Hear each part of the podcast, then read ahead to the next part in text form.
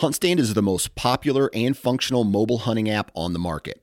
With a variety of base maps to choose from, satellite imagery that is updated every month, the ability to check the weather, know property information, and even catalog your trail cam pics, HuntStand even gives you the ability to import pins and location markers from other mobile apps.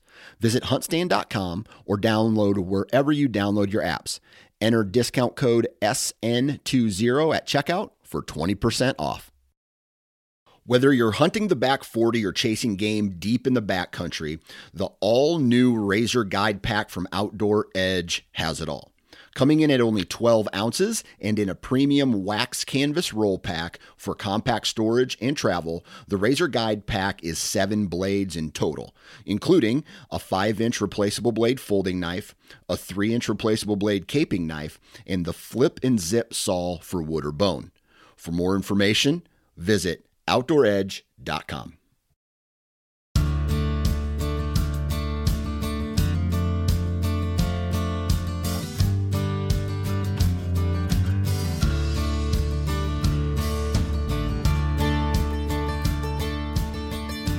Hey everybody, thanks again for tuning in to another episode of the Pennsylvania Woodsman. I am your host, Mitchell Shirk, and at the moment it is four thirty in the morning on Wednesday, and I am sitting in the passenger seat of my truck, and my cousin is driving. We are headed down to New Jersey. So I don't know if anybody would have followed us on Instagram or Pennsylvania, uh, Pennsylvania Woodsman Podcast on Instagram or Facebook, but I posted uh, some information. You know, we had our episode uh, a week or two ago that had Jay Lyon on talking about bear hunting in New Jersey, and we also, you know, I posted some stuff about the hunt being temporarily postponed. You know, we were concerned that it wasn't going to come back on, and, and I might have my information wrong, but the way I understand it is the use of the emergency action uh, that initiated this hunt in the first place was challenged in the court and was upheld. So the opening day of bear season was supposed to be Monday this week, December fifth, and it was closed. And I got a text message yesterday from the state saying that the bear hunt was back on, that it, it passed in court. So we are pedal down. I got all my stuff rock, you know, rock and rolled, ready to roll. Uh, got the slug gun sighted in, tree stands ready, all that good stuff. So we are down and excited to go bear hunting. We can also shoot a buck. So it's, it's kind of a cool ops. It's like a, it's like an extra Christmas activity because we just came off of deer season. Uh, my my big group hunt that I do at my camp, I had a fantastic time. My dad shot his best buck ever. His buddy shot a really really good buck. We saw other deer. We had misses. We had a great time. It's, you know, it's the hunt I talk about so much, but we didn't have any bear sign. We had absolutely zero bear sign, no bear action in that hunt. Uh, bear season in Pennsylvania during the rifle bear season, we did have a little bit of action, but it was still on the slow side. So this is just an extra opportunity, and I'm I'm pretty jacked. So we're uh, we're gonna get out of here pretty quickly because it's time to hunt. But before we uh, we do, let's let's talk about this week's episode. So I had an individual reach out to me and ask if I would be interested in doing a podcast with him, and that person's name is Thomas Keller, and he is the fur bearer biologist for the state of Pennsylvania. And he was talking about this really interesting opportunity in which they the state is interested in reintroducing the American Marten. And me being a, a hunter and a little bit of a blockhead, the first thought I had was, really? We're, we're going to introduce another predator to the state of Pennsylvania. You know, what about the turkeys? What about the grouse? You know, all those, all, you know, our small game species that, that are in jeopardy from higher pred, you know, predators. Um, But, you know, I, I'm not a complete blockhead, I don't think. I, I have a degree in biology. I, I have some common sense when it comes to those topics, and I absolutely wanted to hear out and hear hear this. So we, we have a, a great conversation. Tom is an awesome guy. He is, you know, a family man. He is an outdoorsman, really down-to-earth guy. I loved this conversation with him. He uh, and we we catch up a little bit and, and talk about, you know, hunting, fishing, trapping, family, work, life, and we start diving into the American Marten. We we kind of go through the biology, what what the animal is. We go through why the state would consider it, and then I got to do something I thought was pretty fun. I got to play devil's advocate and think of every possible question or every possible concern that somebody would have as to why we should not allow this species to be reintroduced into the state of Pennsylvania.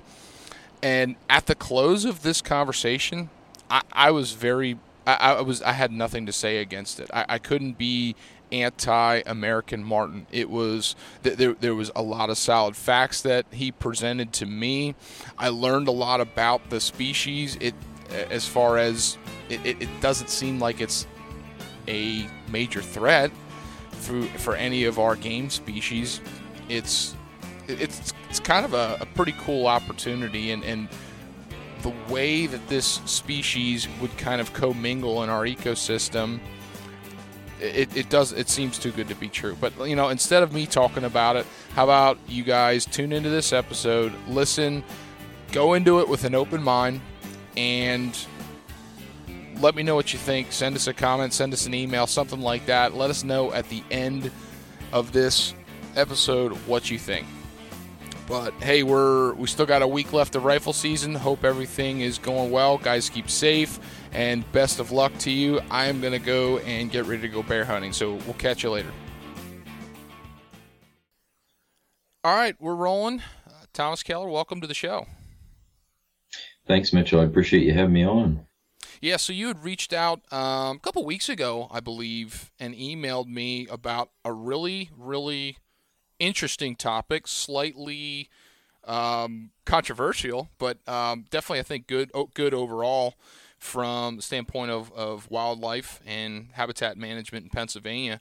But uh, you know, as we as we dive into that, you know, kind of introduce yourself and uh, and and tell us a little bit about yourself. Yeah, sure.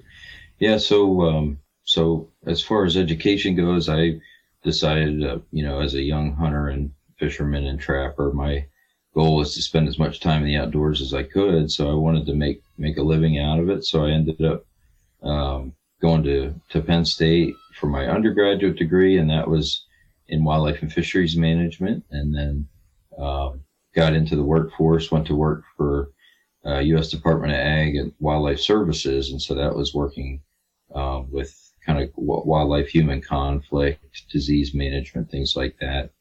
And then um, wanted to get back with the, the Pennsylvania Game Commission, knowing that was my home, and uh, ended up coming back and um, working as a regional biologist in our Southwest region. At the same time, I just decided to go back to grad school, and and uh, had a family at the time, so did that in the evening. Um, was able to get my master's in uh, conservation biology, and then uh, ended up moving on to the game bird uh, section as the pheasant quail coordinator, did that a few years, then worked as a pheasant quail biologist uh, and dove biologist for a number of years. Took a promotion to the game mammal section supervisor position, supervised our, our bear uh, program, our small mammal program, and our fur bear program. And then actually when our fur bear biologist um, decided to move back to New Mexico, and took another position. I actually took a demotion to step into the fur bear biologist position. So kind of been all over the map, but it's been a good experience and kind of um, has helped me become a little bit more well-rounded. Yeah, I'll say that that's a lot to digest there with that with that track record, which is pretty impressive. So I have to ask you, because when you're talking about going through your experiences and, and knowing that you were interested in wildlife. I was in that position at one time too. I, I thought mm. I uh, wanted to go for wildlife and fisheries, and you know, set and determined that I was going to do everything as far that a deer biologist would do, and I just thought that was the perfect thing. And I had some people in my life at that time, when you're seventeen, eighteen years old, which I, I was the biggest blockhead I think you could find at seventeen, eighteen years old, but um, I had a lot of people that guided me and said, you know, you might be better off going a little bit more generic and just getting a biology degree, and that that's that's going to be good in some ways, and it'll be bad in some ways when you're trying to get specific with wildlife. But if you're kind of more open, and that was one of those silver linings behind the cloud, because when I was in the midst of it, I was thinking I made the wrong choice, but it turns out uh, there was a uh, kind of a, a different plan for me as far as my interest in the science. But I'm curious, like for for you, like what made you know you wanted to to do this, and did you have any uh role models or mm. anybody that really um inspired you in into this direction of field of focus? Yeah, definitely did. You know, I got out of high school, um I really did not want to go to college, and I actually wanted to be to get into farming. I had grew up kind of farming, and, and that was kind of my goal. But I actually had a high school teacher right before I graduated that um said, you know, you've really got a passion for this, you've got an interest. And uh, he said, I really feel like you need to pursue, you know, wildlife management, the field of wildlife management. And and Penn State has a good program. They have a good uh, starter program at the, their branch campus at Du Bois, a two-year wildlife tech degree. And he said, you know, I'd really encourage you if, if you get out and you decide that you want to do something else. And so it took me two years kind of in the workforce doing some different things, which I think helped me grow up a little bit.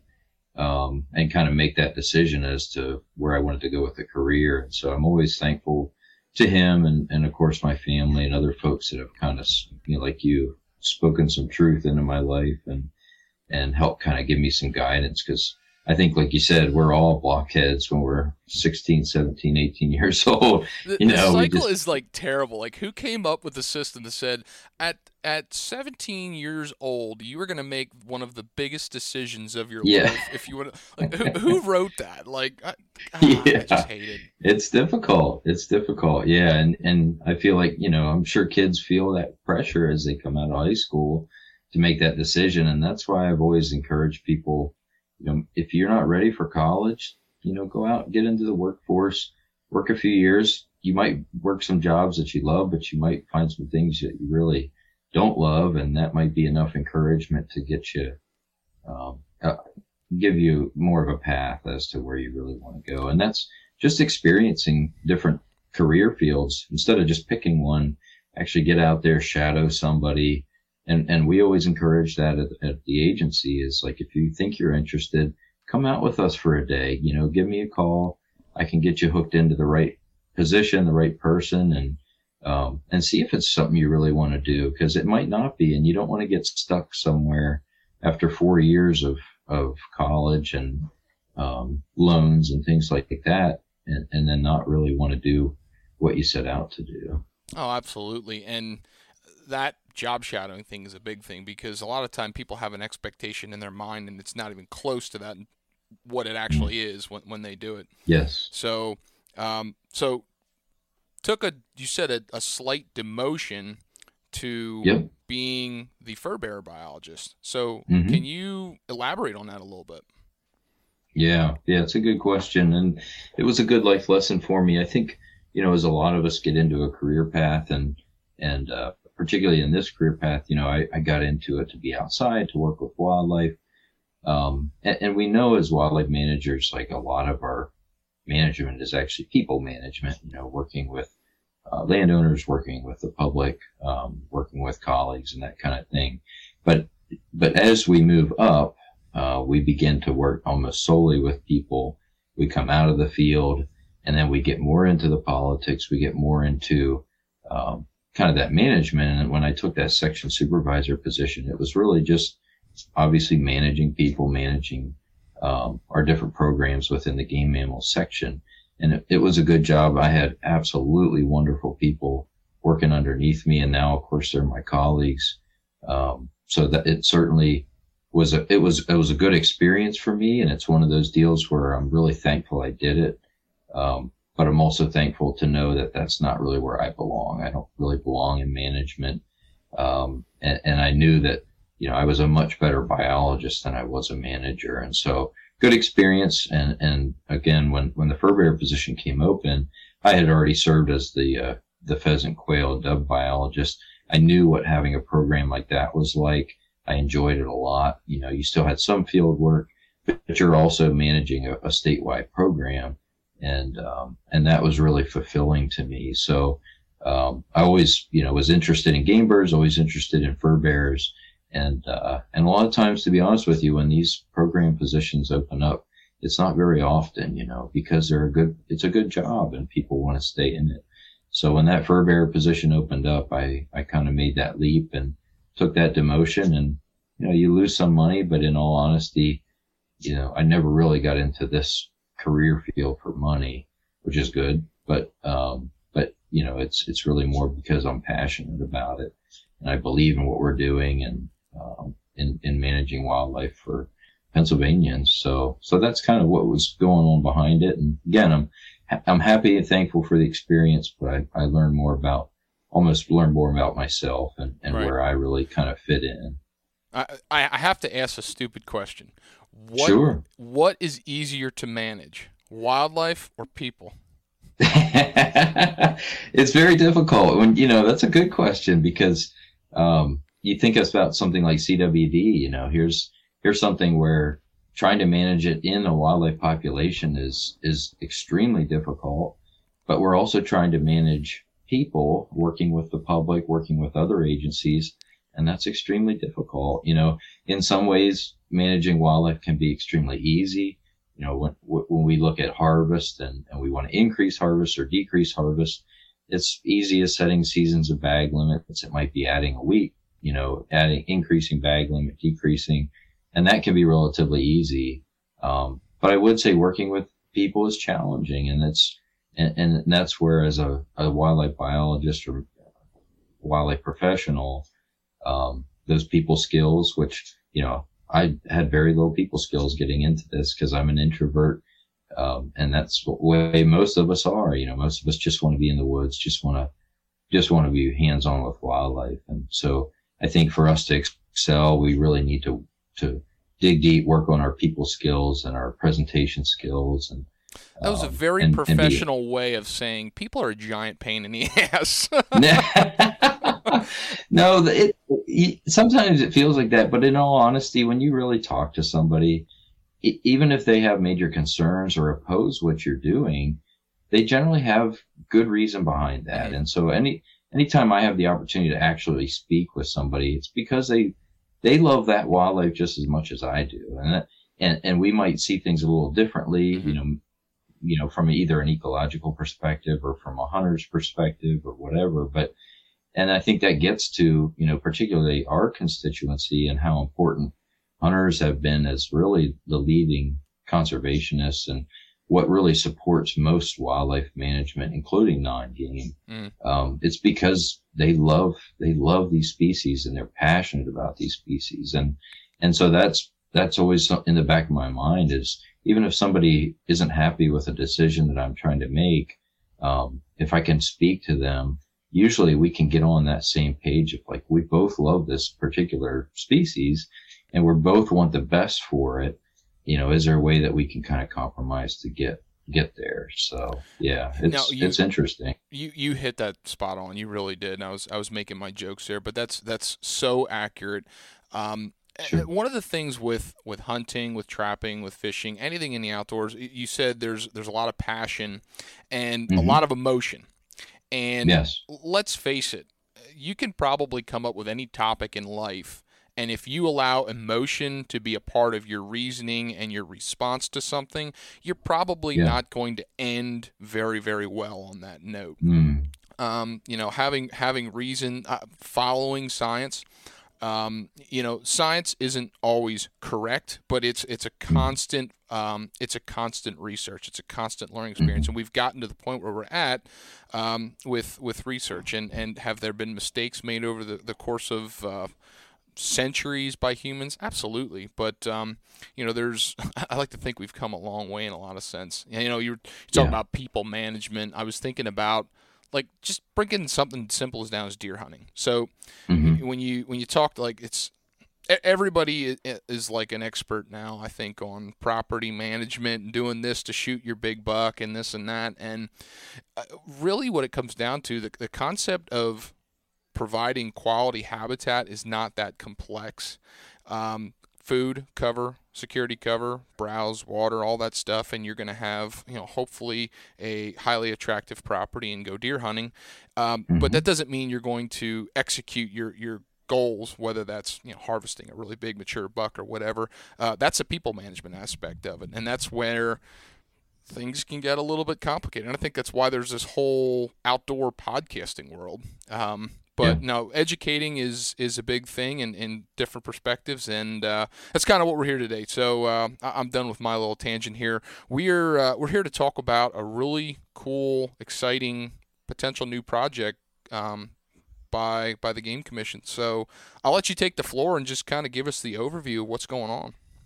Yeah, definitely. Yeah, and so so what we're looking at um, or proposing is actually the reintroduction of the American Marten back to Pennsylvania.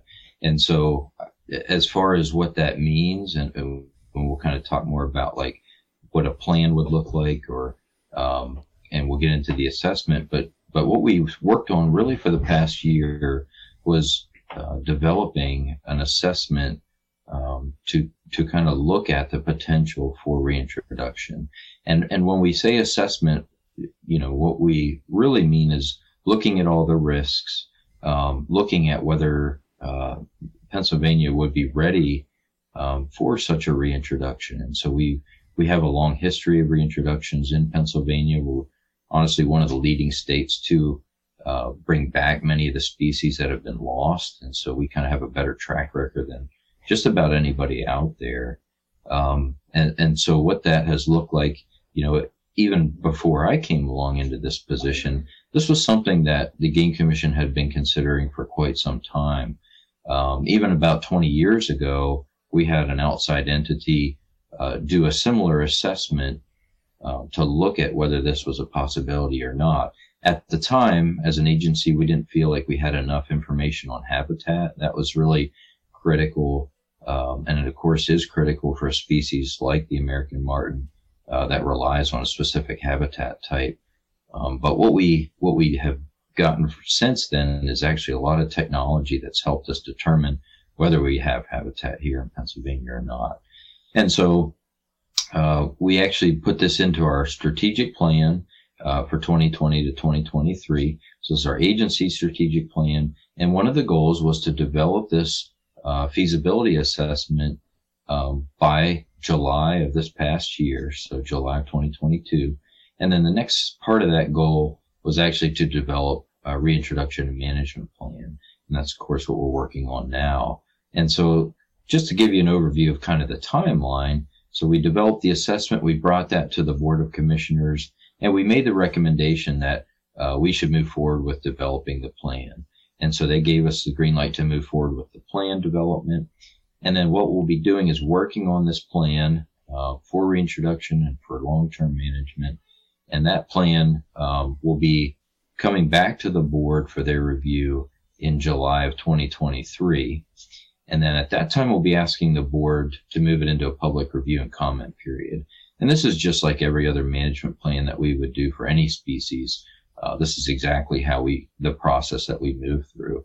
And then we'll, following public review and comment, we take those comments into consideration. We try to tie in as many as we can into that plan. And then we bring that plan back as a final plan, a final package to the Board of Commissioners. And likely that'll be probably around January twenty twenty-four. And we'll ask them to allow us to move forward with reintroduction. And so I just want to make that clear. The decision hasn't been made yet on whether to do this or not. Um, but, but it's very important that we kind of have a, a process that takes a lot of different things into account, including public opinion, um, and public review before we would even move into that. Uh, let's so, let's talk a little bit about just some generic biology, some generic overview about the American Marten, because while I yeah. know uh, a decent amount, I'm sure there's some people out there that just think it's another predator. So um, just yeah. tell us a little bit about the American Marten, and and, and kind of lead into um, why would uh, why would this even be a consideration for our for our state? Yeah, absolutely. And so I'll, I'll back it up even a little more from there. So the Marten Uh, was a native species to Pennsylvania, which I think some folks don't don't really realize that. And once it was common throughout, you know, all of Pennsylvania, and even ranged as far down um, as like Tennessee, South Carolina, or North Carolina, uh, down into the Appalachian ridges there. And so at one time, this was very common throughout the state. Unfortunately, um, throughout the seventeen hundreds, eighteen hundreds, we had some massive deforestation Uh, through logging in Pennsylvania, which is obviously important as part of the settlement of the state. Unfortunately, that took its toll on many of our forest-dependent species, and of course, the Marten was one of those. At the same time, we lost a lot of other species um, because of deforestation and, and unregulated harvest. You know, this is prior to any regulations, um, and it was thought to by about nineteen hundred we had lost pretty much every Marten within the state. And so the last holdout was generally what we think of as like the P A Wilds up in north central, up into the northwest, and then these northeastern ridges, um, just west of Scranton. And, and then again, as kind of the, the, uh, the forests were continued to be cleared, we finally lost all of our Marten. And so we really haven't had the species for a hundred years, and, and most people aren't familiar with it anymore, which makes sense. And of course, the further away you get from losing a species, uh, you know, those generations then are more unfamiliar with it. Um, so as far as ecology and biology, uh, to talk about first just some of the morphology or what they look like or their size and weight, things like that. You know, they, they weigh an average about two pounds and they average about twenty-four inches long from tip of the tail to their nose. And really, Um, the best comparison I can make is a mink. An American mink is the exact same size as the American Marten. And of course we have, you know, lots of mink throughout the state. Um, they're generally, they are part of the same family, what we call the Mustelidae family or the weasel family. And of course we have a pretty strong representation of weasels in Pennsylvania. We have three of the actual true weasels, so the very small weasels, the whole way up to the river otter. And we have the fisher, Uh, and the mink, and, and of course the Marten kind of falls in there as well. And so um, this would be returning one of these uh, weasels back to the state.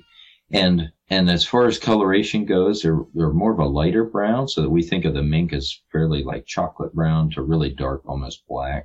And the Marten has a much lighter brown coat. They have an orangish bib underneath their chin that really shows up in the wintertime. And then they have kind of a lightish gray, lightish brown face. Um, with small ears. They have a pretty long, fluffy tail, and that tail is important um, for them as they move throughout the treetops and, of course, running up and down trees for balance. Um, as far as where they live, they, you know, the, the, the habitat is much easier to describe through a photo than it is through words, but we generally use the word structural complexity to try to describe what habitat looks like. And when we say that, you know, to try to envision a, a forest that is very diverse, has a diverse composition of different trees and shrubs, but it also has a lot of coarse woody debris on the ground. So there's a lot of fallen logs, root balls, and rocks. And then we also have a lot of standing timber that's dead or alive, but it's large enough that it has cavities. Cavities are very important for Marten. They use them for denning, for raising their young, but they also use them just uh, for over over the day uh, to den in for safety until they come back out to hunt. Um, and so, and, and, and we also need to consider that there needs to be an understory, a midstory, and an overstory. And really what I just described is what we would call a healthy forest, a diverse and healthy forest in Pennsylvania. And so this is a species really that's a, a it's an iconic species that represents healthy forests Um, throughout their range, um, which is an, a good reason for bringing them back into the state. And so um, that kind of describes some of their habitat, some of their, their diet. And, and when we look at food items. It's interesting. We, we conducted research as part of this assessment to look at diet and look very closely at it. Um, and we looked at thirteen different diet studies from across the range. Um, and what we found was really interesting. They, they have a very diverse diet with many, many, um, uh, food items on that, um, diverse diet. And what's interesting though is the large majority of what they eat day to day, and that makes up the large majority of the composition of that diet, is small mammals. And so we say that we mean shrews, mice, voles, chipmunks, things like that. Um, actually, and, and following right behind small mammals, we have uh, insects. They make up a large portion of their diet, particularly during, you know, the spring, summer, and fall months. And then we have a lot of plant material. So this is a species that eats a lot of vegetation, a lot of fruits, um, and and that lends itself to being a, an important seed disperser as part of the overall uh, e- ecological community that they, they live in. And then we, of course, see them eat other species that are would be expected, like squirrels and rabbits and um, songbirds and things like that. But most of that makes up a very small portion um, of their diet. And so that that kind of ties into some of the things that we looked at for for risk. You know, one of the things that you really need to consider is before you would bring a species back into the state is how could this potentially negatively impact the, our current suite of species that we have in Pennsylvania. Exactly. And so we have spe- the first thing I was thinking is, are you going to have any kind of interspecific competition going on that would that would cause an issue after one hundred years? Absolutely. Yeah. Yep.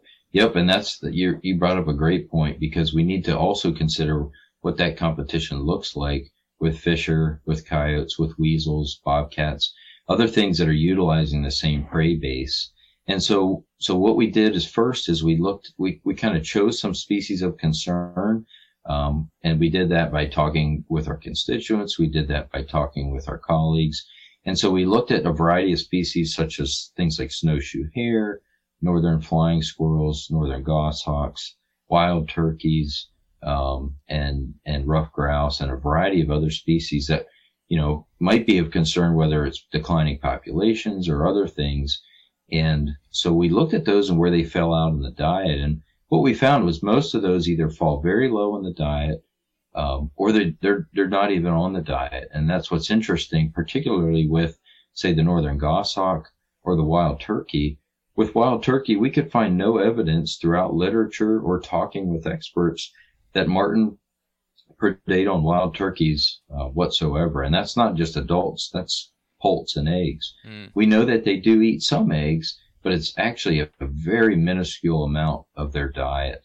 Um, they're not really designed as an egg eater, as what we think is more of a nest predator, like a raccoon, an opossum, or a skunk. Okay. These are these are more of a hunter, um, and, and similar to some of the other species that we think of as as things that they might compete with. And so, so that really, that really tied up a lot of, um, the assessment, but it was really important. And to be honest with you, when I took on this assessment, that was one of my primary concerns as a former game bird biologist, as, as a game bird hunter. Um, you know, my biggest concern was, how is this going to impact our, our, our game birds here in the state? And fortunately, uh, based on our assessment, there'll be little to no negative impacts on, on these species of concern. Um, but to touch, touch on the point that you brought up as far as competition, which is also important, we know that there's a lot of competitors out there. We named them, um, and there's others. And so what we needed to look at is, how do these species coexist with these other species like coyotes or fisher in other states? And they certainly do. And they coexist with, with a lot of the prey species as well. When you think of where rough grouse are, um, and they even overlap with turkeys in their southern range. Um, so we know there's a lot of coexistence there, and snowshoe hares and, and flying squirrels. Um, and so we looked at this coexistence with these other predator species. And what we found was a few different things that helps them partition or kind of separate, um, and allows them to coexist. And the first was prey abundance. And so we did some pretty uh, intensive prey abundance studies here, uh, particularly with small mammals, knowing that that was going to be their primary prey base. And what we found is that we have extremely high prey abundance here in Pennsylvania uh, for marten and for these other species. And so that allows for that coexistence and, and uh, really reduces that competition. The other thing that we have is high snowfall, particularly uh, up in the north central, northwest, northeast. And, and marten spend a lot of their time under the snow during the winter time, what we call that subnivian layer. So those spaces in between the snow and the ground level, um, because A, that's where most of their prey is. So these small mammals are still traveling under the snow. That allows them to outcompete most of their competitors because most of their competitors can't get under the snow like they can. It keeps them safe from other predators, and it also ke- keeps them warm from kind of that harsh winter weather. And so that was an important consideration for that partitioning. And then lastly, it's this, this idea of habitat diversity and partitioning through that habitat diversity. And when you look at uh, that north central region, northwest, northeast, we have this topography that's these very steep ridges that are up and down. The bottoms might be a, a thick hemlock stand. The top might be uh, more of a dry oak stand, and everything in between. And that, again, through through what we found with literature, is important to allow these species to coexist. Um, so, so that was uh, a major part of of the assessment. Um, and then the last thing I'll kind of touch on with that is is the habitat and and how we kind of determined whether we had enough habitat or not. Um, it, you know, we knew this was a species that disappeared primarily because the habitat disappeared. So we needed to understand, did that habitat come back? Um, and, and do we have enough now? And so what we did was, the first thing we did was develop a, a habitat model, a spatial model using uh, G I S layers. And again, a lot of this technology that we have available now. And so we, we worked with the technology that we have and developed a model that really um, kind of gave us an idea on where we had habitat. And again, it showed up a lot in that north central region, the P A Wilds area, and then of course spread out into the northeast and then up into the northwest in that kind of Allegheny National Forest area as well. Um, the other thing we did is we brought experts in, marten experts that have worked on marten for most of their careers, to really take a look at this on the ground. You know, you can't, you can't beat really that expert on the ground uh, opinion. And what we found is they were very happy with what they saw. And in some cases, they said that, that the marten habitat here was actually in better condition than what they had in their own states with existing populations of marten. Um, so, so that was a major part of the assessment, along with kind of the risk assessment to other species and, and from other species.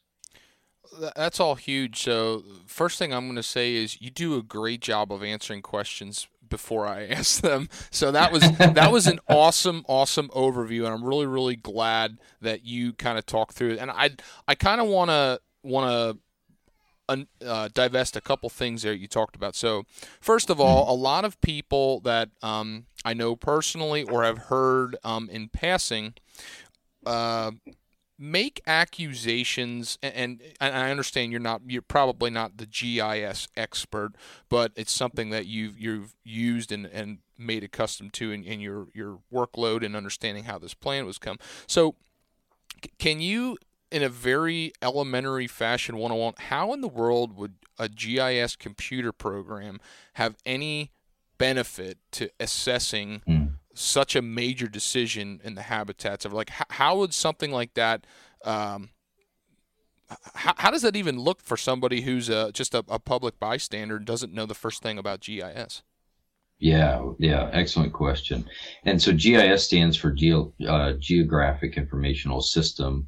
And so what it really is, is it's, it's basically when you look at your phone and when you look at, say, the Maps app on, on your phone, Um, and, and then of course what it can show you, there's different layers it can show you. So those layers might be a satellite imagery. So it's just looking at the ground from the air.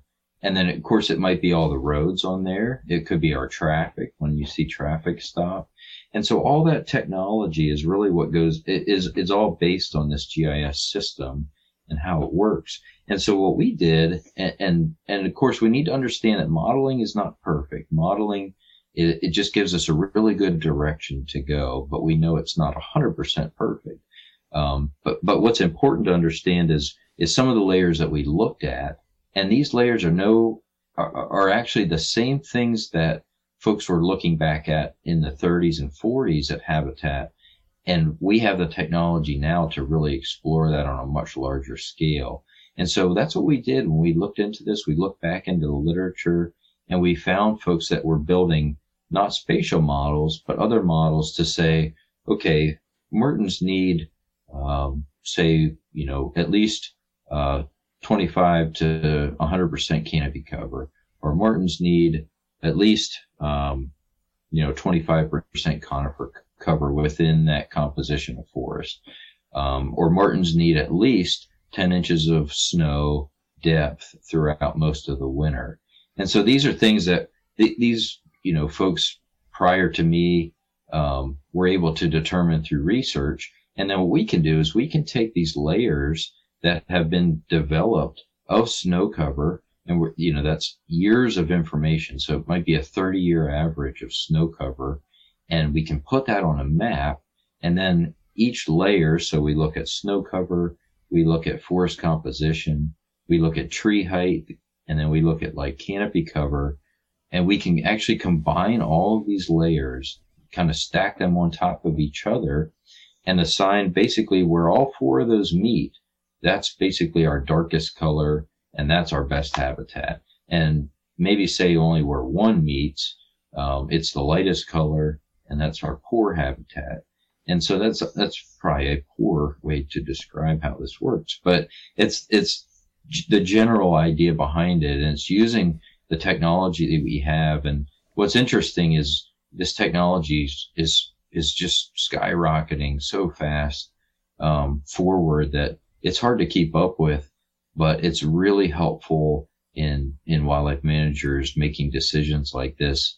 And, and again, this is, they didn't have this technology twenty years ago when they had developed this initial assessment, but we have it now. And the other thing that we did is we really proofed this. You know, we, we didn't just develop this model for Pennsylvania. We developed it for all the northeastern states and Michigan, because, you know, we could develop a, a model for Pennsylvania and say, oh, it's great. Well, how do we know? We don't have any Marten. Um, so what we needed to do was develop a model that we could build throughout all these other states that have existing populations and see how that overlays with these existing populations. And that was actually what helped truth the model. So the model actually lines up pretty much perfectly um, with where we see optimal or high quality habitat. And that lines up with where we have existing populations. And then, of course, when we look at Pennsylvania, that gives us a lot of confidence to know we do have that habitat. We, it's in good quality, good connectivity.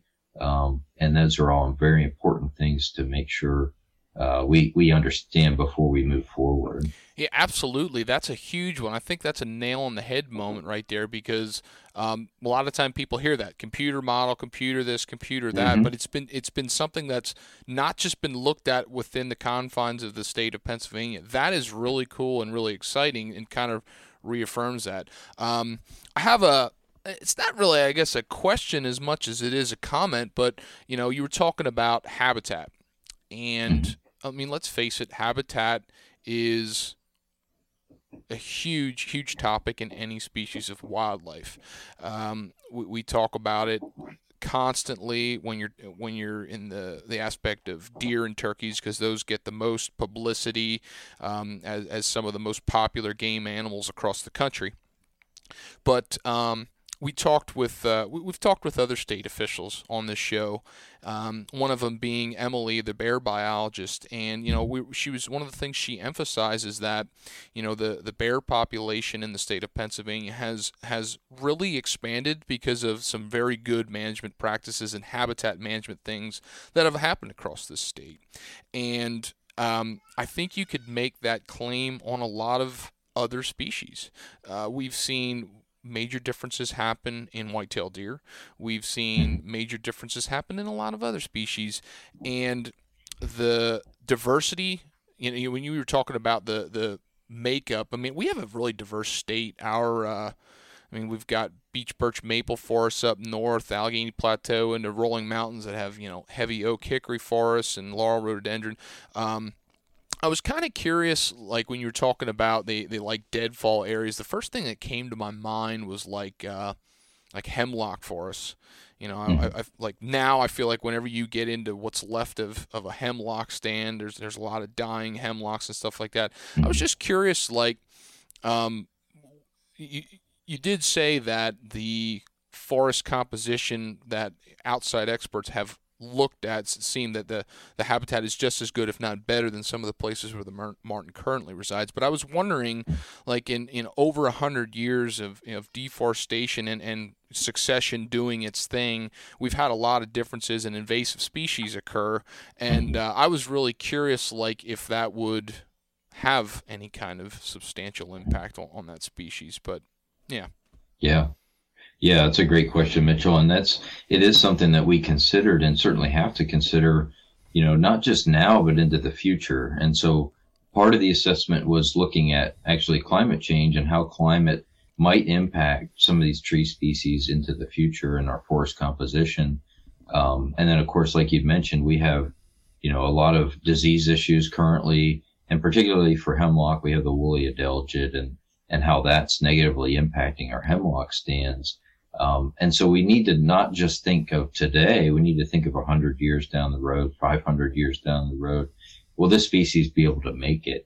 And so what we did is we, you know, going, kind of getting back to that modeling idea, we looked at a lot of different climate models to see, okay, well, how's Pennsylvania going to fare if the climate changes um, in the future? And what we found was because of some of the things we talked about, the elevation, topography, snowfall, particularly in some of these areas where we have high suitability for habitat, um, it actually fares very well when you look at these models that might stretch out five hundred years.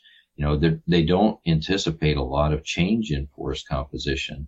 They don't anticipate a lot of change like we would expect to see, say, down in the southeast or the southwest or along our western edge.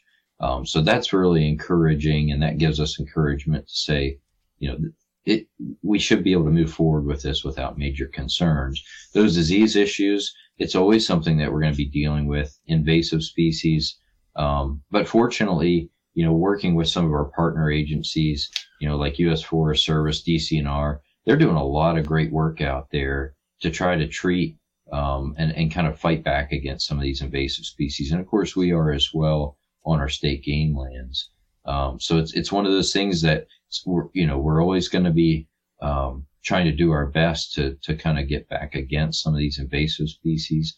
Um, but, you know, as we've seen with other things, um, generally once we find, uh, I don't want to say a cure, but at least some type of a tool, we can start to work on that, like gypsy moths or something like that, where we can spray, um, or we can treat and, and have some success. But, It, you're absolutely right. We need to consider some of these other kind of outside forces that are uh, that are kind of negatively impacting our, our current forest health. So I'm kind of curious. Um, you know, we, we talked a little bit about, you know, habitat makeup across the state and some, some benefits of that. I'm kind of curious, like what does uh, so so let's let's go with the theory that um, all uh, goes well, and this is something that gets um, implemented, and mm-hmm. I'd be curious, like, what is the what does the home range look like on this species, and mm. how should how would you expect um, how would you expect that range to kind of mold? Because I'm sure, like, you have a like a or, or the, the the management plan will have a set in mind, like where um, trap transfer will occur. But then mm-hmm. the, the the species is going to kind of find its own niche across the state over time. So I'm kind of wondering, sure. home range and statewide, what that kind of looks like in your mind over time. Yeah, yeah, yeah. So home range is, is on average is about three point five miles square, um, which is a fairly large home range for such a small species. You know, we think about things like fisher or bobcat; they have a, a much larger home range. Um, but even so with the marten, that's a fairly large home range, uh, which is important to consider that we probably would not have high densities of marten within the state. And we don't generally see high densities in places like the Adirondacks or up into Maine. um, or, or in some of these other habitats where they have existing populations. Uh, they generally persist at, at relatively low densities, and that just gets into that idea of, of having such a high home range. As far as, you know, statewide, what their range would look like, it can be difficult to tell. You know, we're relying on this habitat model that we have. Um, and I, you know, I'd certainly encourage folks to check out our assessment. Um, they can get online on our website and go to our American Marten page, and we have a link to the assessment.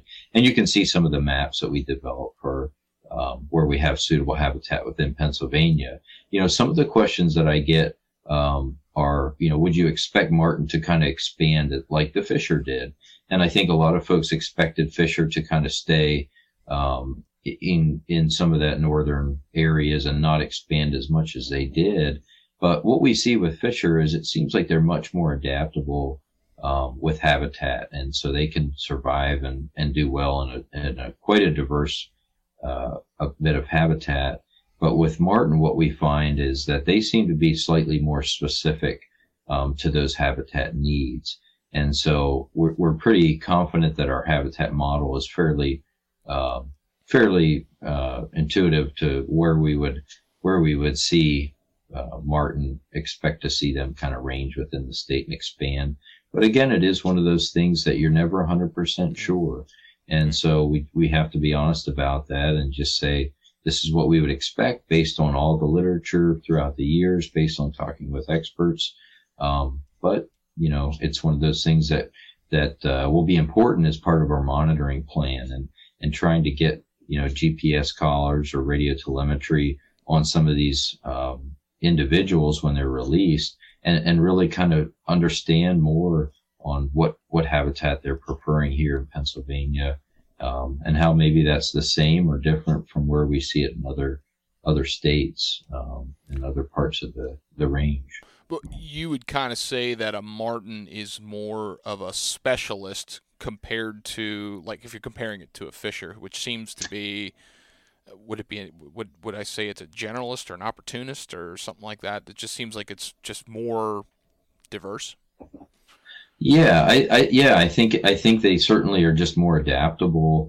Um, I think part of it is um, a Marten is seems to be basically more concerned about predators than a Fisher is. Um, you know what we see with Marten um, in particular is that if they come up to an opening without overhead cover, they generally will not cross that opening unless it's very small. And so, you know, we wouldn't expect to see them come into agricultural communities, um, or even human development. It seems like they really shun any kind of human development. We see that, you know, throughout their range. You know, they just don't, um, don't like to be around people or, or people, um, and where they live and where they work. And so, So that would be somewhat of a difference, whereas we see Fisher beginning to adapt to some human development in Pennsylvania, mm-hmm. and certainly beginning to occupy some of these, these agricultural lands. Now, I'm not saying like things like places like Lancaster where you have no trees or, or forests, but places where you have a mix of, of woodlands and agricultural lands. Fisher seem to be uh, doing relatively well in those areas, whereas I would not foresee a Marten. Um, Marten being able to adapt to that like like the Fisher has. Well, and, and in my simple way of thinking, and you can correct me if there's if I if I skewed this or if there's more to add to this, but a Fisher, I don't believe, is there any predator to a Fisher in the state of Pennsylvania? That's a good question. I, I would think for smaller Fisher, so maybe a female or young Fisher, um, I would think that that uh, a coyote could take them. Um, and, uh, and be somewhat successful at, at um, killing a younger Fisher. But I would say generally an adult, an adult male Fisher, there probably aren't many things out there beyond humans, um, that, that can successfully take an adult male Fisher, but be, besides possibly a coyote or, mm-hmm. um, or a man. You know, with Marten, when we think of predators, we think of primarily birds of prey. Mm. And so we're thinking about hawks and owls. And then, of course, some of these larger predators like, uh, say, a bobcat or a coyote, um, would be kind of more the predators for a Marten than, And yeah, like you had mentioned, a fisher. Yeah, and I, that was kind of one of the things I was thinking, is that a, a, a marten, the size of the animal, the the type of specialist that it is, and everything else, it just seems as though there is going to be a higher uh, higher predator um, predator aspect for for that species. Mm-hmm. Um, yeah, certainly. So we were talking earlier uh, before we before we got started, got rolling here. Um, we were uh, we were talking about your your interest in uh, in bird hunting, and mm-hmm. there was uh, of course there's a ton of uh, interest in bird hunting in Pennsylvania. We, we've had a, a rich heritage of bird hunting in Pennsylvania. Yeah, um, and yeah. a lot of uh, bird hunters are concerned ab- about that, and. Uh, I'm I'm gonna I'm gonna do a little bit of uh, devil's devil's advocate type questions with you, just out of curiosity, because I think it's stuff that uh, general public and hunters and, and conservationists would, would probably be concerned about. Um, I'm gonna start this though on a more positive light, and I'd I'd be curious. Like we talked about some general ecology, the habitat and stuff like that of the marten. I'm I'm curious though, in in your mind, what does the marten bring Um, to the state of Pennsylvania that's a benefit for the ecosystem? Yeah. Yeah. And so there's a lot of, there's a lot of actual benefits to reintroduction, even beyond ecological benefits, which I, you know, I'd like to speak on those at some point tonight. But what I would say is with, with just the ecological side, there's several things. So, so when we think of our ecological community, we we could think of almost like a watch with a lot of different cogs in it, or a lot of different um, mechanics that, that make it work. And so every time one of those pieces is removed, that watch works a little less well, um, just like a vehicle or any kind of mechanical device. And so so when we think of the ecological community, it can it can continue to persist, but it's not as healthy as what it once was as we kind of take parts and pieces away. You know, we know that the marten was an integral piece of our ecological community in Pennsylvania. And we know that there are specific things that it, it brings to the table um, as part of that community. Two of those things more specifically are, you know, the marten um, is a very, because of, of all the vegetation it eats and all the fruit and, and other seed bearing um, uh, seeds that it, that it eats, we know it's an important seed disperser for a healthy forest. And so it, because it has such a large home range, because it has a, a very large dispersal capability, it can move seeds throughout the forest. And we don't often think about the importance of that, but some of these, um, you know, vegetation species rely on, um, animal species to move their seeds throughout the forest. And so that's very important. It also can help manage um, kind of the rodent population within a forest, and that can also be very important. Um, instead of this, these high swings, uh, high highs or high lows of, of rodents, and how that can um, offset um, some of the health of a forest, we see these species being very important to help regulate that. And there's probably many other reasons ecologically that we're just not aware of. Um, we just we don't have the science Um, behind it yet to understand all of that. And of course, this field of ecology is, is, you know, some days you feel like we're just scratching the surface of understanding how all of this works together. Um, but, but yes, ecologically, that's where I would say it's, it's a very important uh, part of our system that's missing. Um, and so I think that's the reason of why we would want to consider bringing it back.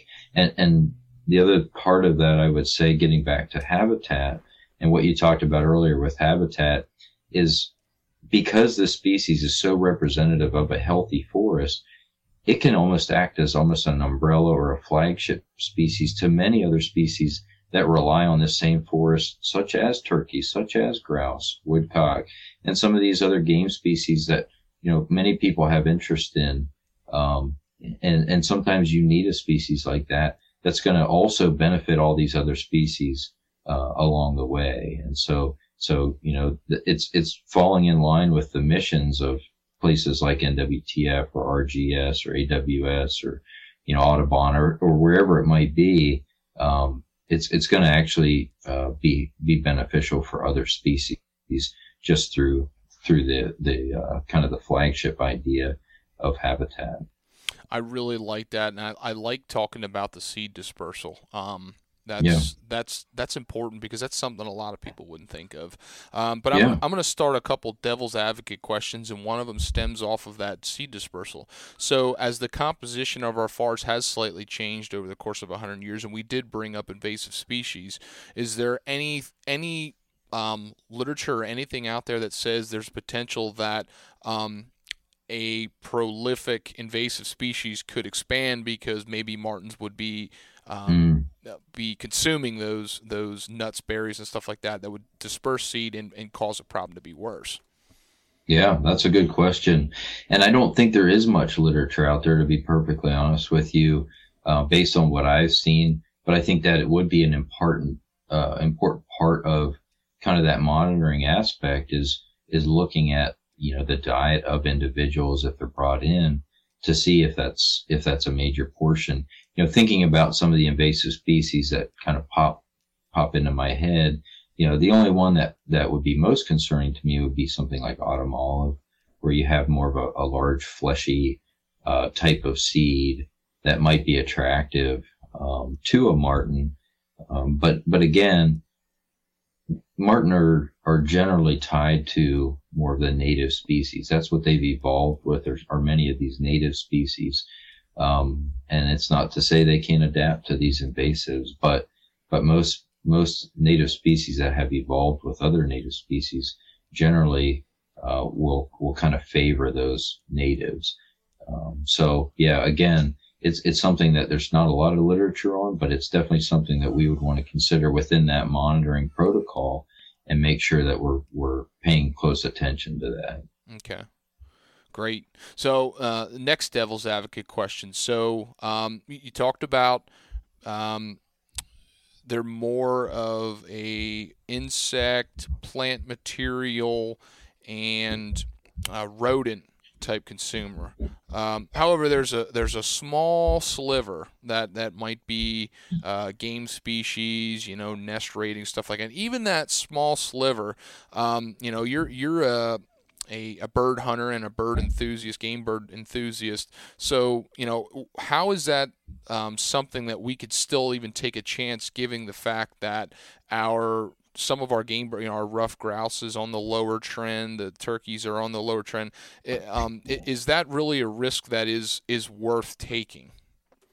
Yeah, that's a great question. Honestly, that's what the first question that I asked when I was assigned this, um, was, yeah, I, I, I'm not sure that this worth is, this risk is worth taking because of that.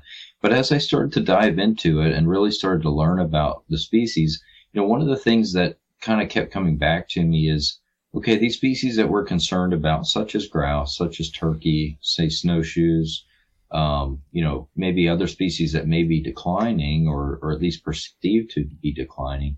Um, what's the reason behind that? And trying to get to really what's the true reason behind these declines. And we look at species like grouse, you know, the reasons are habitat, the reasons are disease. Um, you know, we're, we're doing a large study on turkeys right now, and it's difficult to tell, you know, what might be impacting turkey populations to increase or decrease throughout the state or stay stable. Um, and, and but some of these other species like uh, flying squirrels and um, snowshoes, you know, a lot of that's habitat driven. And of course, it's easy to blame predators. And of course, predators are taking their fair share. But, you know, I always liken it to um, some of the work I did uh overseeing some of the wild pheasant recovery areas that we did. And, and what we would do is we would, we would do flushing surveys each year in these, in these large fields of warm season grass that we worked with private landowners to plant. And then we had brought pheasants in from South Dakota and from Montana. And we had these, you know, long-term populations that were persisting. And so what we would do is we would, um, we needed to get a sex ratio on hens to roosters. And that was put into a population Uh, estimator so that we had an estimate on populations at the end of the year. So I would work with um, a lot of folks from Pheasants Forever and just bird dog enthusiasts, and we would line up along one side of a field, and then I would go to the other end of that field, and then the the, the, the folks would let their dogs go and work through this field, trying to get as many birds in the air as we could and count um, and get a sex uh, ratio on those. And what always just, just kind of blew my mind was I'd stand at the end of that field and those dogs, you could see the grass working through, and I'd have two or three coyotes come out of there, a few red fox. I'd have um, a few owls come out and maybe a hawk or two. And then we'd also have, you know, maybe forty, fifty pheasants come out at the same time. And so what we, you know, what I really learned there was the importance of habitat for a species, and that those predators and those prey can both persist in there and have healthy populations and coexist. And I think that gets back to um, thinking about, okay, when we look at where marten are, look at a range map of rough grouse and how they coexist with marten. Look at a range map of snowshoe hare and how they coexist. And even, like I said, that southern range overlaps with with most of the turkey range. And so we have this coexistence, um, and, and a lot of that is driven by having the right habitat, um, and, and kind of getting back to that kind of the key behind it. And I think the other thing to think about is, again, it's it would be at a low density because of how large their home ranges are, um, and and the chances of actually coming into contact with some of these species would be relatively low.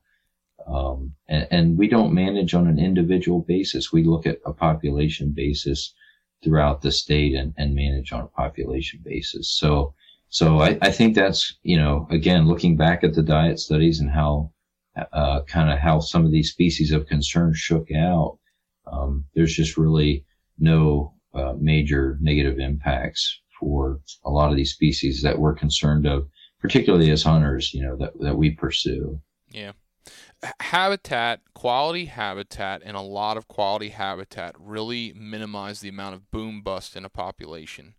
Mm-hmm. And I mean, when you look at the history in our country, but even just within the state of Pennsylvania, of certain things that have been mismanaged, and they've, mm-hmm. they've caused drastic results. Um, you know, I'm going to, I'm just going to, I'm going to stick on the, the one that everybody talks about, and that's, that's deer. And, you know, there was, there was times mm-hmm. in the, you know, the, the mid twentieth century when we had, um, such a high deer population, and the, the repercussions that had was huge. Um, But from a public perception thing, um, that that created so much hunting opportunity and this and that. So it's a it's definitely a perception of this is what's right. And now that you're trying to change something with introducing a species that isn't as much of a, a prey species as a predator, it, there's a lot of obviously misconceptions, and, and that's big. And I'm I'm really glad that you talked about um, quality habitat and like diversity, because you. When we talk about diversity for what one specific species needs, we, we do that all the time. Like, okay, we, we need to have um, early succession habitat and mm. and uh, uh, green leafy vegetative plants, you know, plants, you know, forbs sh- and shrub component. And then we need to have um, a mid-story and an overstory and a softwood and a hardwood composition, and that's what's perfect for this species. But in all mm-hmm. reality, so many species benefit for it, and that's part of the ecosystem. It's multiple species yeah. that benefit for that. If you have a solid um, monoculture, it's not going to be good for a lot of species. And I, I think that's mm-hmm. hard for people to wrap their head around, like uh, the the the mammals, the birds, and stuff like that. That's all part of the plant ecosystem. So that's that's big. Yeah. But I'm I'm going to stick on devil's advocate. Um, so... The American Marten, where the home range currently is in the country. We're talking mm-hmm. about New England states, Michigan. Talk about some states that um, are not quite as developed as the state mm. of Pennsylvania. Uh, we have that big woods component, but we also have a lot of mixture. Uh, we're a little bit more population dense. So does that create potential for another... Um, another potential invader of, you know, like a, like a human interaction conflict, mm-hmm. like for mm-hmm. uh, people who are homesteading, chickens and poultry and, and stuff like that? Is that actually going to create a bigger problem uh, for the general public? Yeah, yeah, yeah. Another good one. And that's, that's honestly, we've gotten that question a few times, particularly from like backyard flock raisers and, And, and, you know, my wife and I have a backyard flock ourselves and deal with, deal with predators because we generally free range, and um, and that's kind of just part of it.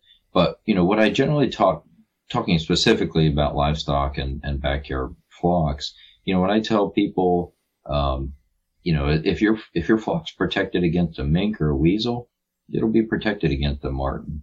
Um, and, and so those predators, those other predator species are already out there. Um, so this really wouldn't add to it. And again, like we talked about earlier, the marten really does shy away from human development.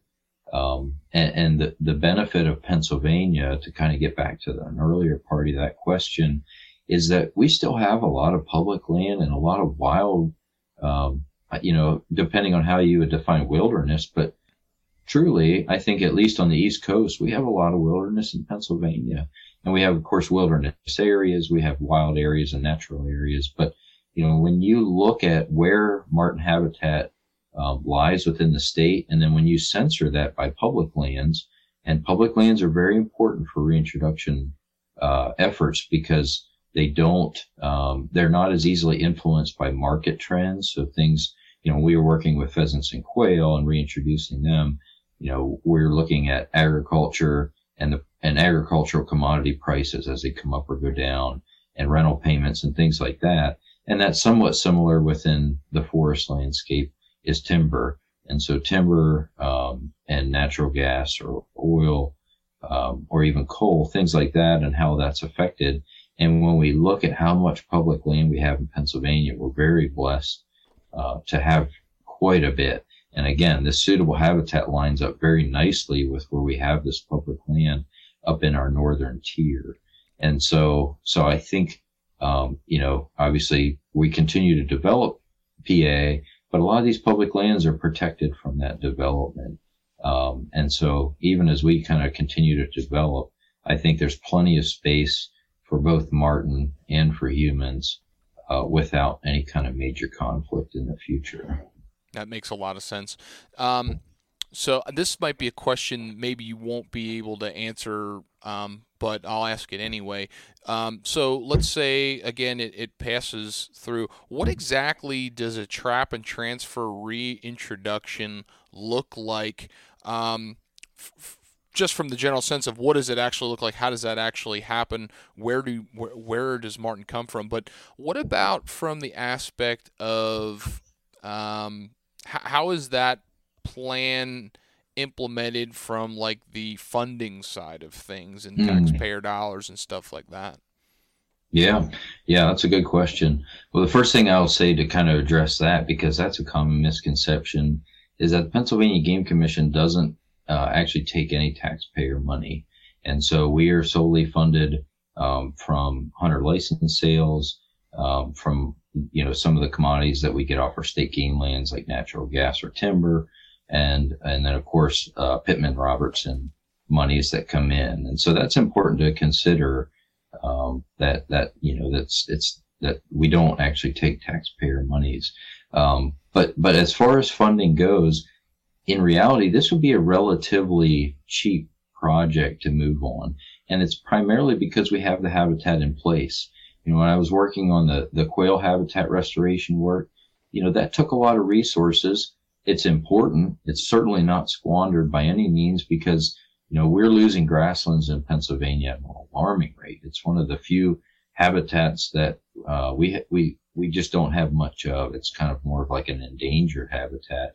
And so it's not just to benefit quail. It's going to benefit all those grassland species like you talked about. You know, these, these large habitat types support hundreds and hundreds of, of different species that rely on it. And so, but that was a, a relatively expensive project.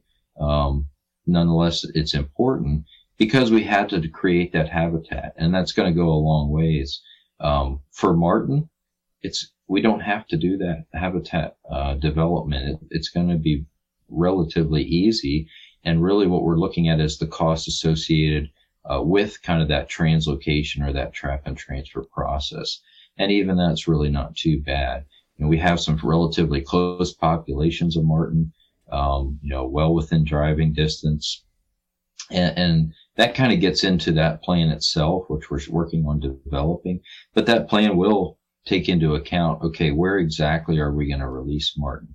Again, we talked about public lands and how important they are. So that's where we're working with some of the major public landowners in Pennsylvania um, to partner with on this. And then we're also talking about, okay, where would we get marten from? Where would we source this species and these individuals? And so that's where we're talking with a lot of other states that have good marten populations, as well as Canadian provinces. And so we would work out agreements with those states or provinces. And then we work very closely with their staff, um, as well as likely trappers. And so the, the fortunate thing with marten is there's been over forty documented reintroduction projects throughout uh, North America for, for the American marten. So it's really one of the most reintroduced species um, that's, that is a fur bearer. And so we have all this really good data uh, that kind of helps support um, ha- exactly how to do this. So what has worked, what hasn't worked. But we know it's been relatively successful. You know, the highest, the high percentage of success um, with a lot of these reintroduction projects. And so that plan, you know, not just is, is it going to be, you know, location and source, but it's also going to be, okay, do we have a diversity of sources to kind of increase genetic diversity right off the bat? That's going to be important. And then exactly how do we do that? And a lot of these other projects work specifically with fur trappers to live trap these animals and then working with agency staff um, to get them down uh, to wherever that re- release location was. Um, and then, of course, the the next important thing is looking at health. So we want to do health screenings on all these marten. We, we want to be very cautious with bringing any potential disease or parasites into the state. And then we also um, want to make sure that we're releasing them the right way. So there's different release methods that we need to uh, consider. And then, of course, again, like we talked about earlier, the monitoring. And so how do we monitor this species long term to really determine whether it's it's successful or not, and of course to look at things like survival and reproduction, um, and and really habitat preference, and then of course things like dispersal and, and movement. So so that that plan is really going to be an all-encompassing plan on on the reintroduction itself, and then that long-term monitoring. And it's going to get into the kind of the nitty-gritty details um, that we need to know in order to have a successful reintroduction. It's all really, really fascinating. Um, I'm running out of my devil's advocate questions. I'd be curious, you know, we're we're closing in here on an hour, and I'll let you go as long as you'd like to um, from here on out. But I, uh, I'm wondering, is there any other common misconceptions or common concerns that you've been hearing about this project that I missed? Yeah, I think, you know, thinking to some of the, like the the frequently asked questions, you know, we talked about the size of the marten. That's really one of those common misconceptions. You know, again, same size as a mink. It's actually the same size as a fox squirrel as far as length goes. So, I mean, that's something to consider. Um, and then, of course, their diet. We talked about diet. And really the most the most common concern is is predating on turkeys. And, again, there's just no evidence in literature to support that they predate on turkeys, whether that's poults, eggs, or adults. Um, but another thought is, and we talked about the livestock concern, but another question that can, comes up is, how would this potentially affect um, management as far as, say, timber cutting, oil and gas extraction, things like that, bringing a species like this back into Pennsylvania? Um, and I think the concern is, you know, would this automatically be a, a threatened and endangered species? Would this be a species of greatest conservation need and potentially shut down some of these, um, these industries? And the answer is no. This will be considered an experimental population, uh, which means we just bring it in. It's, it'd be similar to the elk, the fisher, the otter. These are all what we call experimental populations. And that doesn't give them any, uh, special or specific, um, Uh, restrictions or concerns or, or protection beyond just you, they're not allowed to be hunted or trapped um, until they would reach like a harvestable population. And so that's that's kind of one of those frequently asked questions that comes up. And then even from trappers, we have a concern of, well, how is this going to restrict my trapping for other species? Um, you know, the, the the concern there is, well, they're they're going to restrict trapping so that we don't catch any marten in an area. Mm. And w- in all honesty, we would not do that. They have done that in other states, but those states have allowed conibears or body gripping traps outside of a water course and allowed them on trees and things like that. And we don't allow that here in Pennsylvania. So if a marten would be trapped, it would likely be um, trapped by the foot and likely be allowed to be released and, and, and back into the wild. And that's where we would just work with our trappers, you know, with information and education to say, if you catch a marten, let us know, but just turn it loose and, um, and let it go on its way. So, so those are kind of some of the, the frequently asked questions. I think the one question though, that, that we kind of touched on, at least on the ecological side, but I think is really important that we talk about some of the other reasons of why we consider this and, and, and assure people that there's a lot of good reasons behind it. And it's not just a gee whiz project, um, that, uh, that, that just seems neat. And so I, I think, you know, we think about not just the ecological benefits, but, you know, the kind of the political benefits. And, and that's this idea of, of, um, biological diversity. And we see this in, in a lot of our rhetoric and a lot of our plans. You know, we have it in our strategic plan and many of our game lands plans. You know, we see our partner agencies have it in most of their plans. And of course, it's important not just for the state of Pennsylvania, but for the nation.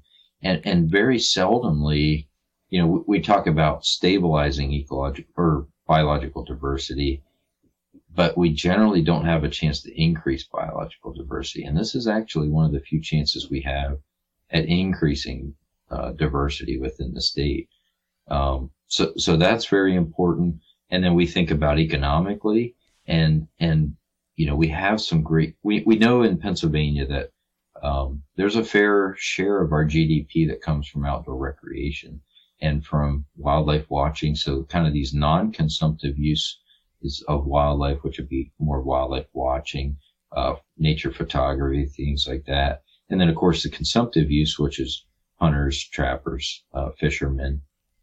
And really, um, you know, on that non-consumptive side, when you look at other examples like the elk, like the bald eagle, like the peregrine falcon, these are all reintroductions that have really stimulated uh, economic growth within kind of this outdoor recreation side of things.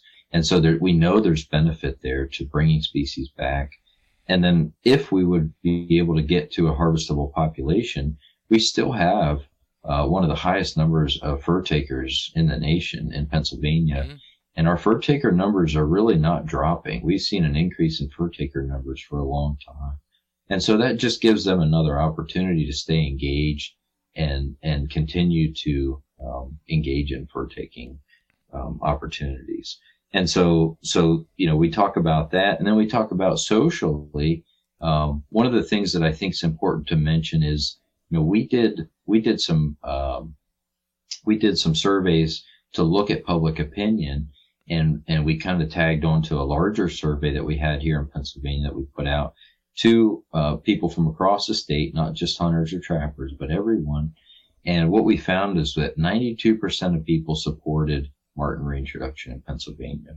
We were actually able to, to censor that down to hunters. So those that consider themselves a hunter, and ninety-two percent of hunters also supported marten reintroduction. So, so I think there's some misinformation out there that hunters don't support this. In reality, the large majority do. Um, but, but another reason is just culturally, something that we don't often think about, but I think it's important to think about is that, you know, even though we don't have tribal lands here in Pennsylvania, we still have a lot of indigenous peoples that live and call Pennsylvania home. And this was an important species to a lot of those cultures, particularly that lived up around the Great Lakes region. You know, it was used as a clan animal. It was told um, in many of their legends and their stories um, as an important species. And so we need to be considerate of that. And really, lastly, as Pennsylvania, and, and we may have mentioned this, but as Pennsylvanians, we need to be proud because we have a legacy of this idea of ecological restoration and bringing species back that we lost. And we lost them because of, you know, this deforestation or um, environmental degradation. And we've brought them back and, and we have this laundry list and we've mentioned some of them, but the ones we haven't mentioned are things like white-tailed deer or things like wild turkeys. You know, and some of these species we take for granted that were They might not have been extirpated, but they were darn close. They were on the brink. And we brought these species back, you know, white-tailed deer and train cars and turkeys from other states. Um, and, and again, you know, we talk about some of these other species like beaver, um, that, that we often forget about because they're everywhere, and, and we just don't, we take them for granted. But at one time, you know, they were gone. And so, so we have this legacy here in Pennsylvania of, of restoring these natural systems. And I think we need to be proud of that. And I think we need to take advantage of, of an opportunity like this, because, in all honesty, this is one of our last opportunities to do this. And, and this could be our generation's last opportunity to move forward with a restoration project like this. So those are kind of some of the reasons why I think this is important, why I really feel passionate about this project, um, and, and what I'm hoping to kind of pass that passion on to others in the state, um, that, that might be interested.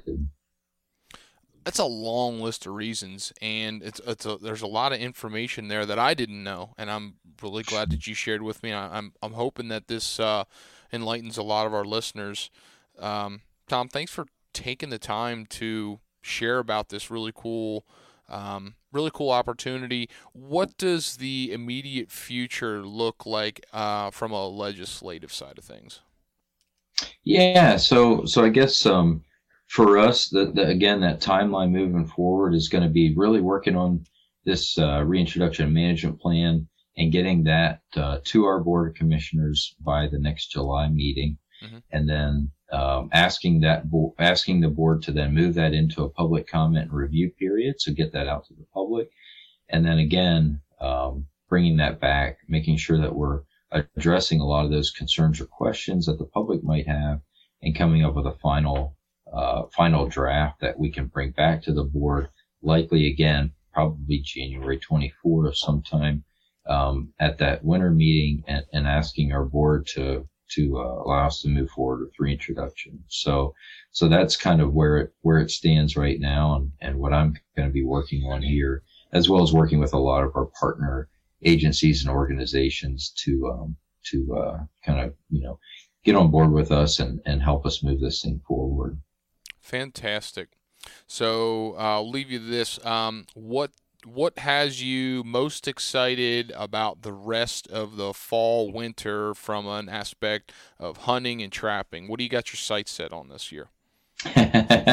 so uh, so this year um, I was able to actually just do a little bit of grouse hunting, and, and I was grateful for that. We got How'd you do? A good number of birds. Good, good, yeah. Well, I say I did good. Uh, On uh, on Saturday, I actually went two for two, and then uh, yeah, so I got a limit, which I hadn't limited for a while. And then on Sunday morning, that was the first uh, Sunday hunt day that, that we could have. I think I went zero for eight, so uh, I knocked myself right back off of the the high horse that I was on, which is probably a good thing to kind of get that humility back. Shotgun of choice for grouse.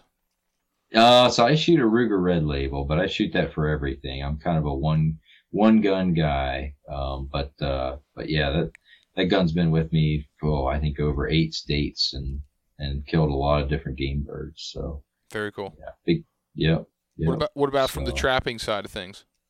Yeah, the trapping side, this, this year I will probably run like a mink and, and coyote line nearby. Um, and, uh, and we live down here in Cumberland County, and there's some good, good uh, mink trapping down here that I'm going to try to take advantage of. And that's, again, that's one of those species that um, I don't think I'll ever get tired of pursuing, and I'll certainly never learn enough about them. They just, they always, uh, always teach me something new every time I go after them. So I appreciate them a lot. Good deal. Do you have any bucket list um, trapping or hunting adventures that you're hoping to do, whether that's in Pennsylvania or somewhere else in the country?